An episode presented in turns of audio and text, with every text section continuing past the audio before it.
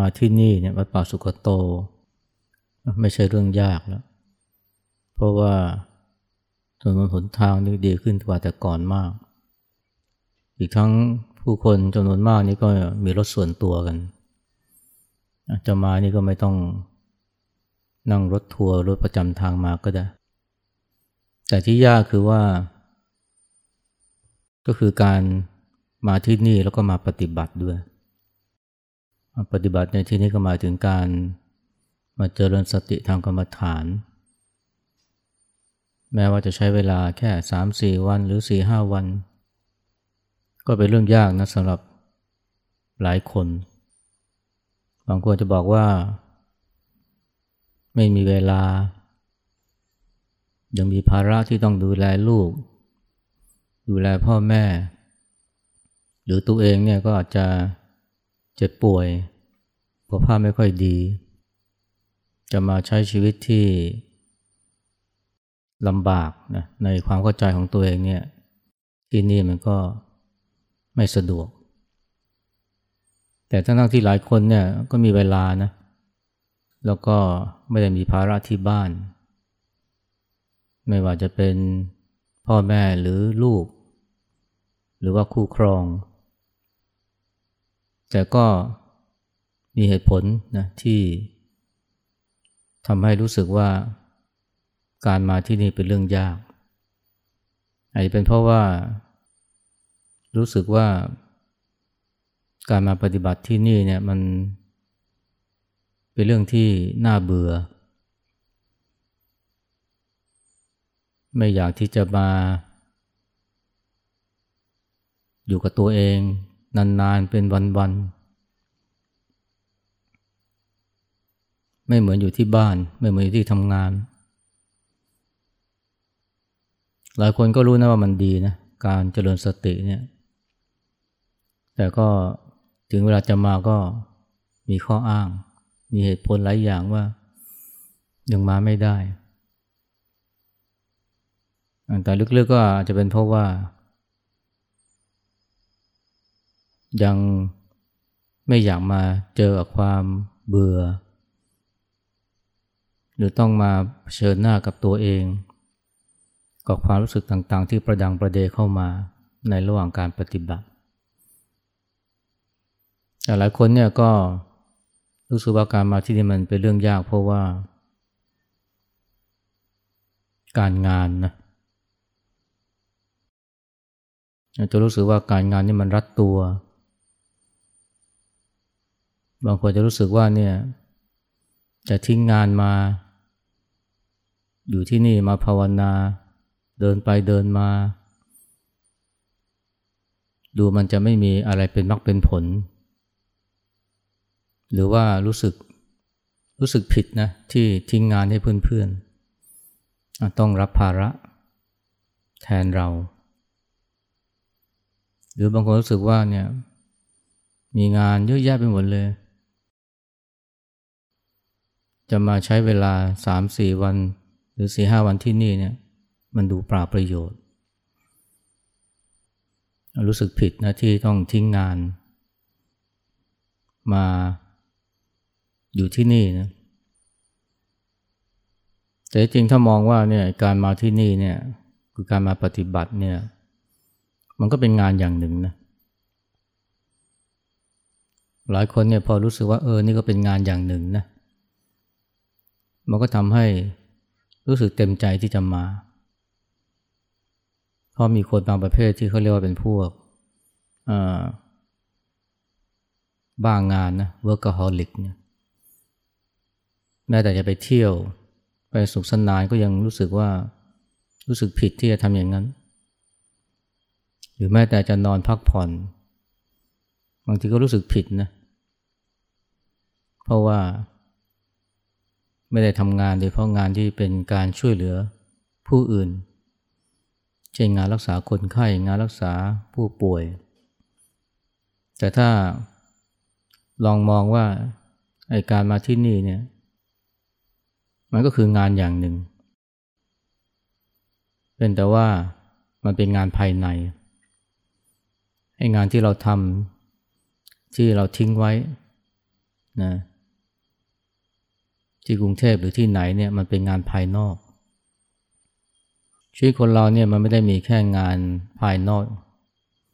แต่เรามีงานภายในด้วย ซึ่งมันจะช่วยเสริม ให้งานภายนอกเนี่ยมันเป็นไปด้วยดี มีคุณภาพ มันไม่ใช่เป็นการเสียเวลา หรือไม่ได้เป็นการทำให้งานที่เราทำเนี่ยมัน น้อยลงเลย จริงอยู่เราต้องปลีกเวลามาทำงานภายใน แต่มันก็ช่วยเสริมให้งานภายนอกดีขึ้น มันเหมือนกับ คนที่เป็นช่างตัดไม้เนี่ยมีอาชีพตัดไม้มีอาชีพเลื่อยไม้เนี่ย ถ้าเขาเอาแต่เลื่อยไม้อย่างเดียว โดยที่ไม่มีเวลาหยุด มารับคมเลื่อยเลยเนี่ย ก็จะพบว่ายิ่งทำยิ่งทำเนี่ย คุณภาพของงานก็น้อยก็แย่ลง เดิมเนี่ยอาจจะใช้เวลาเลื่อยไม้ แต่ละต้นแต่ละต้นเนี่ยหนึ่งชั่วโมงเลื่อยได้หนึ่งต้น แต่พอเลื่อยไปเลื่อยไปมันต้องใช้เวลาสองชั่วโมงกว่าจะเลื่อยได้หนึ่งต้น แล้วคนบางคนคิดว่าเนี่ยวันหนึ่งเนี่ยแต่เดิมเลื่อยได้สิบต้น แต่เดี๋ยวนี้เลื่อยได้แค่เจ็ดต้นทำไมจะเลื่อยให้ได้สิบต้นเหมือนเดิม หลายคนคิดว่าเนี่ยมันก็ต้องทำงานให้นานขึ้น แต่ก่อนทำแปดชั่วโมงก็ต้องขยับหรือขยายเป็นสิบชั่วโมง เพื่อจะได้ต้นไม้ ตัดได้ต้นไม้จำนวนเท่าเดิม แต่ยิ่งทำไปทิ้ไปเนี่ยปรากฏว่าสิบชั่วโมงเนี่ยมันไม่พอแล้ว มันต้องขยายเป็นสิบสองชั่วโมงนะถึงจะได้ต้นไม้เท่าเดิมพันจะบอกว่าทำไมไม่หยุดเลื่อยไม้ล่ะทำไมไม่หยุดรับคมเลื่อยล่ะบอกเสียเวลานะก็ขนาดไม่ได้หยุดเลย ไม่ได้หยุดพักเลยนะทำสิบสองชั่วโมง ยังได้เท่าเดิมเลย แล้วถ้าหยุดเนี่ยมารับคมเรื่อยเนี่ยสักชั่วโมงสองชั่วโมงนี่มันก็ยิ่งทำให้ได้ต้นไม้ได้ผลงานน้อยลงแต่จริงมันตรงข้ามนะถ้าว่าเขาลองหยุดพัก แล้วก็มารับคมเรื่อย ก็จะพบว่าแค่แปดชั่วโมงเนี่ยก็สามารถจะเลื่อยได้ต้นไม้สิบต้นเท่าเดิม ไม่ต้องเลื่อยถึงสิบสองชั่วโมง หรือสิบสามชั่วโมง เพราะว่าคมเลื่อยเนี่ยมันบินนะถ้าลองคิดแบบนี้เนี่ยจะพบว่าการพักแล้วมารับคมเลื่อยเนี่ยมันไม่ได้เป็นการเสียงานเลย มันกลับเป็นการทำให้งานได้ผลดี โดยใช้เวลาน้อยลงนะคนจำนวนไม่น้อยเนี่ยไม่ได้คิดแบบนี้นะคิดว่าเนี่ย ถ้าจะมาเอาเวลาทำงานมาทำสมาธิมาเจริญภาวนามาเจริญสติ ไม่ว่าจะเป็นครึ่งชั่วโมงในหนึ่งวันหรือว่าสี่ห้าวันในหนึ่งปี มันเป็นการเสียเวลางานที่จริงไม่ใช่นะ มันกลับเป็นการเสริม ให้งานที่ทำมีคุณภาพ โดยใช้เวลาน้อยลงก็ได้ ไม่ใช่ทำมากขึ้น แต่ว่าคุณภาพงานกลับแย่ลงแย่ลง แล้วคุณภาพชีวิตของคน คนทำก็แย่ลงด้วยนะ ไม่ใช่แค่คุณภาพงานถ้ามองในแง่นี้นะงานภายในเนี่ยมันจึงเป็นงานที่สำคัญมากนะแม้กระทั่งสำหรับคนที่ เรียกว่าบ้างงาน หรือว่า เป็นคนที่มีภาระความรับผิดชอบ ที่เป็นการงานเยอะย่อไปก็เหมือนกับต้นไม้นะ ต้นไม้ยิ่งสูงเนี่ยยิ่งจะเป็นต้องมีรากที่ลึก ถ้าต้นไม้สูงแต่รากตื้นนะ มันก็โค่นได้ง่ายนะ เวลาเจอลมแรงๆก็โค่นลงมาได้ง่าย แต่ธรรมชาติเนี่ย ไม่ใช่เช่นนั้นนะธรรมชาติเนี่ยยิ่งต้นไม้เนี่ยลำต้นเนี่ยสูงมากเท่าไหร่เนี่ยยะลากก็ยิ่งลึก ยิ่งลึก ยิ่งลึกยังลงไปในดิน เพื่อจะได้ยึดต้นเนี่ยไม่ให้โค่นล้มง่ายๆ และทำให้มีน้ำสามารถจะมาหล่อเลี้ยงลำต้นกิ่งใบได้ ตลอดทั้งปีเลยก็ว่าได้ แม้ว่า ถึงเวลาหน้าแล้งเนี่ยจะไม่มีฝนให้พืชล้มลุกเนี่ยนะ ถ้าไม่มีฝน เพราะว่าเป็นหน้าแล้งหรือหน้าร้อนมันก็ตาย แต่ทำไมต้นไม้หลายต้นนะหลายชนิดเนี่ย หน้าแล้งหน้าร้อนก็ยังมีใบเขียว แม้ว่าจะไม่มีฝนตกลงมาเลย ก็เพราะรากเขาลึกลึกจนกระทั่งอาจจะไปถึงน้ำใต้ดิน ดูดน้ำใต้ดินมาหล่อเลี้ยงต้นกิ่งใบ คนที่ทำงานภายในเนี่ยจนกระทั่งจิตใจเนี่ยมีความสงบมั่นคงนะหรือสามารถจะเข้าถึงความสุขภายในได้เนี่ยก็สามารถที่จะช่วยทำให้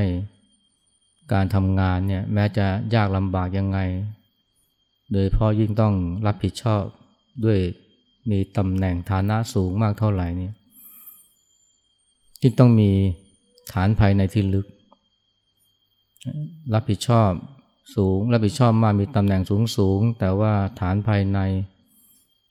ตื้นเนี่ย ไม่นานก็เสียศูนย์ หรือว่าอาจจะเหนื่อยล้างานไม่มีคุณภาพ หรือแย่กว่านั้นคือว่า กลายเป็นถูกกิเลสเล่นงานถูกอัตตา เล่นงาน แทนที่จะทำเพื่อผู้อื่น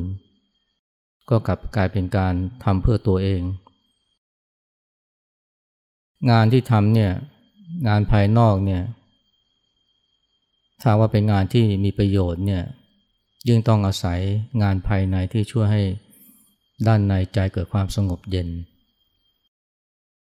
มันจะเกื้อกูลกันทำให้ทำประโยชน์ได้ยั่งยืน แล้วก็ไม่ทำให้การทำประโยชน์กับพืชเนี่ยมันกลายเป็นการหาประโยชน์ใส่ตัว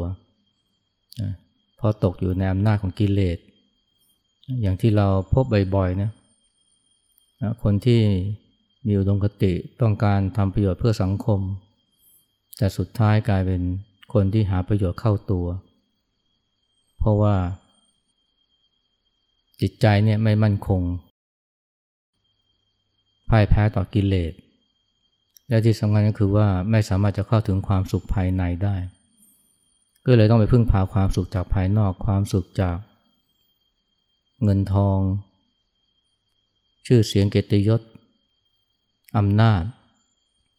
ไอ้พวกนี้มันก็ให้ความสุขกับคนเรานะ แต่ว่าเป็นความสุขชั่วคราว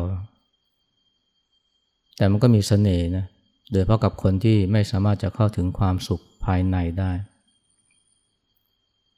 ในทางตรงข้ามถ้าคนเราเข้าถึงความสุขภายใน มันก็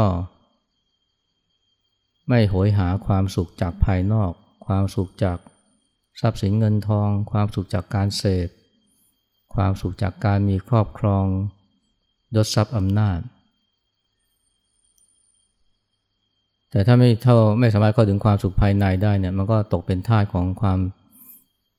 ตกเป็นท่าของยศทรัพย์อำนาจ ได้ง่าย เพราะมันเป็นแหล่งความสุขอย่างเดียว ที่รู้จักหรือเข้าถึงได้ เพราะฉะนั้นเนี่ยนะ เราจึงควรเปิดโอกาสให้ตัวเองเนี่ยได้มา ภาวนาได้มาเจริญสติได้มาเติมฐานใจให้อย่างลึก ถ้าฐานใจอย่างตื้นนะมันก็คงคล้ายๆกับทูบยักษ์เนี่ยเมื่อตั้งกี่สิบปีที่แล้วมันเคยมีทูบยักษ์สูงมากเลยนะ คนสร้างจะต้องการสร้างให้เป็นทูบที่สูงที่สุดในโลกอยู่แถวนครปฐมต้องสี่สิบเมตรก็วันดีคืนดีเนี่ยทูบเนี่ยก็โดนพายุพัดพังลงมาเลยก็คือมีคนตายด้วย คนก็บอกว่าเนี่ยเป็นเพราะว่าทูบมันสูงไป จริงไม่ใช่เป็นเพราะทูบสูงไปหรอกแต่เป็นเพราะว่าฐานของทูบเนี่ยมันตื้น ตึกเนี่ยที่สูงกว่า 40 เมตรมีเยอะแยะนะ งั้น40เมตรเนี่ยของทูบยักษ์เนี่ยมันไม่ได้สูงไปหรอก แต่ที่มันเป็นปัญหาก็เพราะมันมีฐานที่ตื้น ถ้าฐานมันลึกนะ มันเจอพายุมันก็ไม่โค่นไม่ล้มพังคลือลงมางั้นถ้าเราบองเช่นนี้เนี่ยการทำงานภายในเพื่อทำให้ฐานใจนี้อย่างลึกเนี่ยเพื่อนำให้เกิดความสงบ หรือว่าความมั่นคงเข้มแข็งรวมทั้งความสุขด้วยเนี่ยจึงเป็นสิ่งสำคัญนะเราก็ควรจะเปิดโอกาสให้ตัวเอง หรือจิตใจของตัวเองได้รับสิ่งนี้ด้วยพ่อแม่ช่วยทำให้จิตใจของเรานะมีความสุขสดชื่นนะ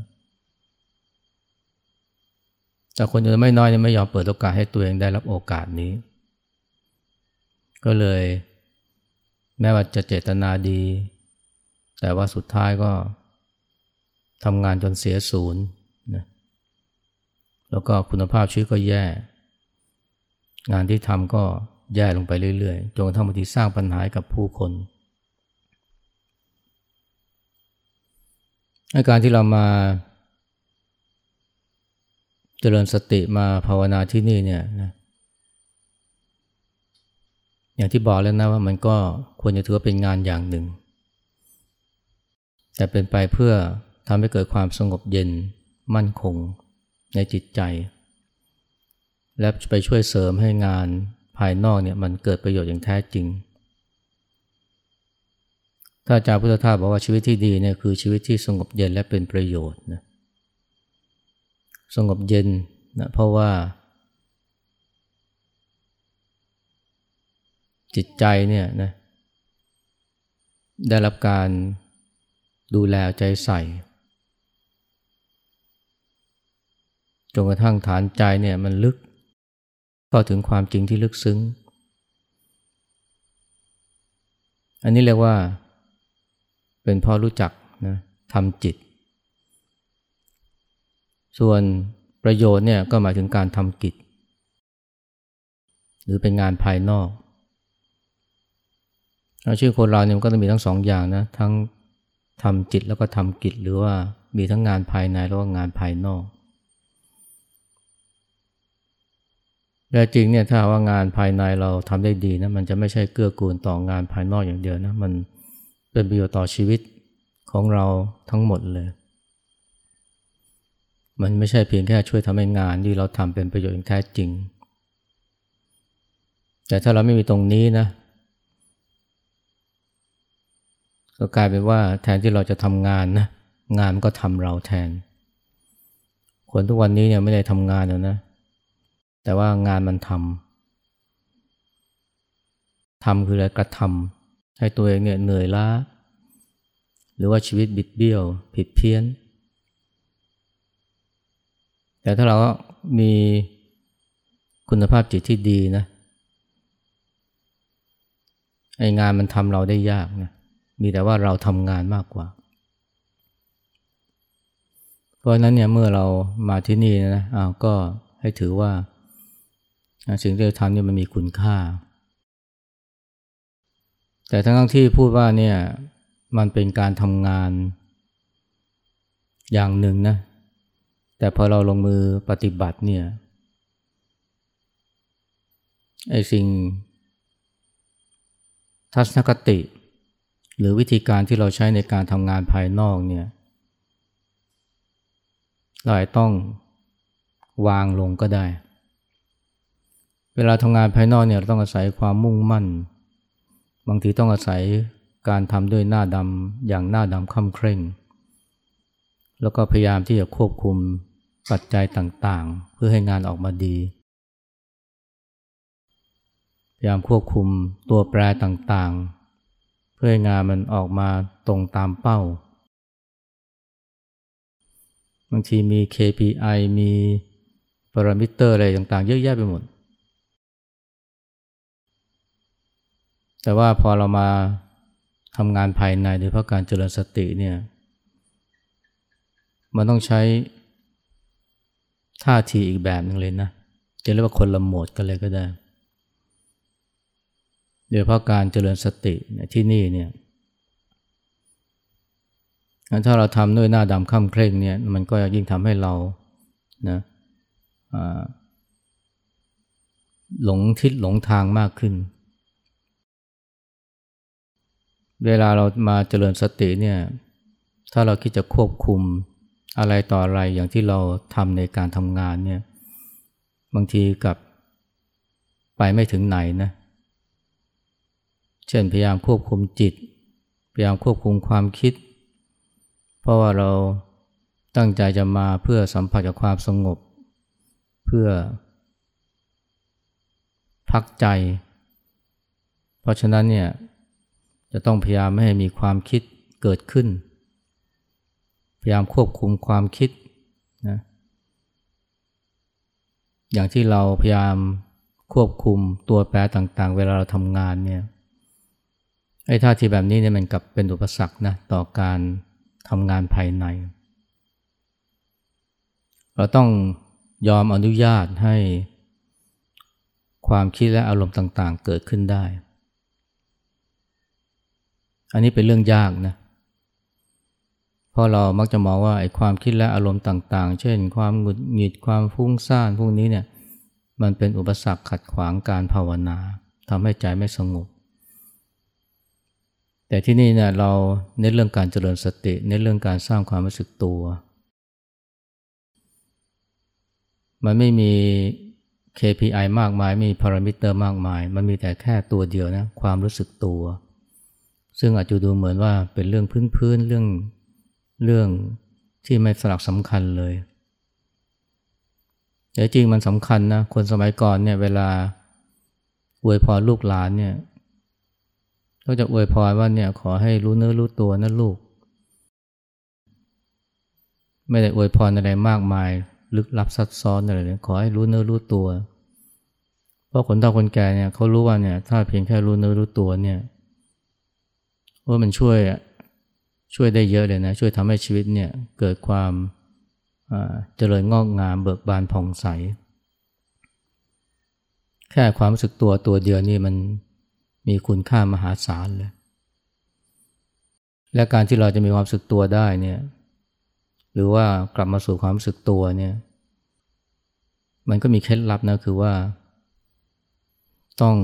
ยอมอนุญาตให้ความคิดและอารมณ์ต่างเกิดขึ้น อย่าไปมองว่ามันเป็นอุปสรรคใหม่ๆหลายคนจะไม่ยอมนะ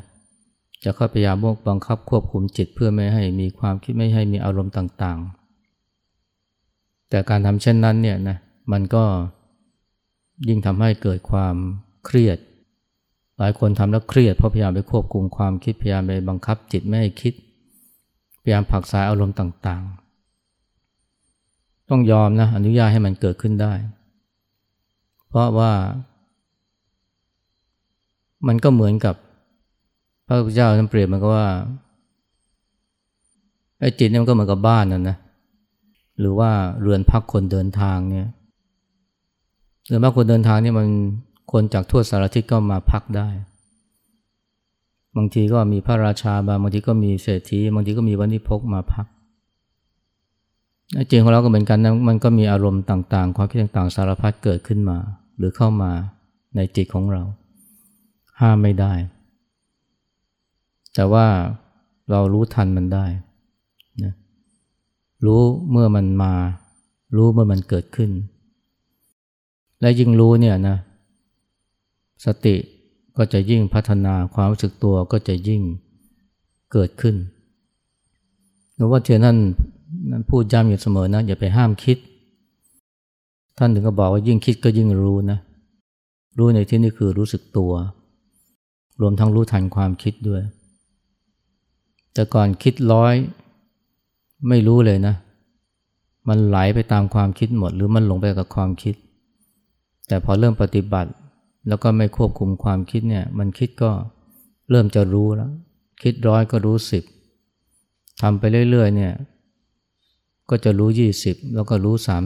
30คือรู้ทันความคิด และรู้ทันเพราะอะไรนะ เพราะว่ามีความคิดเป็นแบบฝึกหัด เหมือนกับเป็นการบ้านนะ และเมื่อยิ่งรู้รู้ทันความคิดมันก็ยิ่งเกิดความรู้สึกตัวตามมา เพราะนั้นเนี่ยนะอันนี้คือสิ่งสำคัญที่คนที่ขยันทำงานทำงานด้วยความมุ่งมั่นเนี่ยจะทำใจลำบาก เพราะเขาจะพยายามมุ่งวัดมุ่งให้ได้ความสำเร็จ ความสำเร็จคือจิตที่สงบ พอ มีพอหวังผลสำเร็จแบบนี้ก็จะพยายามควบคุมทุกตัวแปร เพื่อให้จิตสงบ ซึ่งรวมไปถึงการควบคุมความคิด และสุดท้ายจิตก็ยิ่งเครียดยิ่งฟุง้งทำไปก็ยิ่งทุกข์นะแล้วเนี่ยต้องยอมนะอนุญาตให้ทุกอารมณ์มันเกิดขึ้นได้ แล้วก็ แล้วมันก็จะเป็นตัวที่ค่อยๆ ฝึกจิตของเราให้มีสติให้มีความสึกตัวมากขึ้น อันนี้เป็น เป็นการบ้านอย่างแรกนะที่เรานะควรจะฝึกหรือทำให้ได้ แล้วมันก็จะนำไปสู่การความก้าวหน้าในการปฏิบัตินะในลำดับต่อๆไปอาจารย์นี้พูดเท่านี้นะเอากราบครับ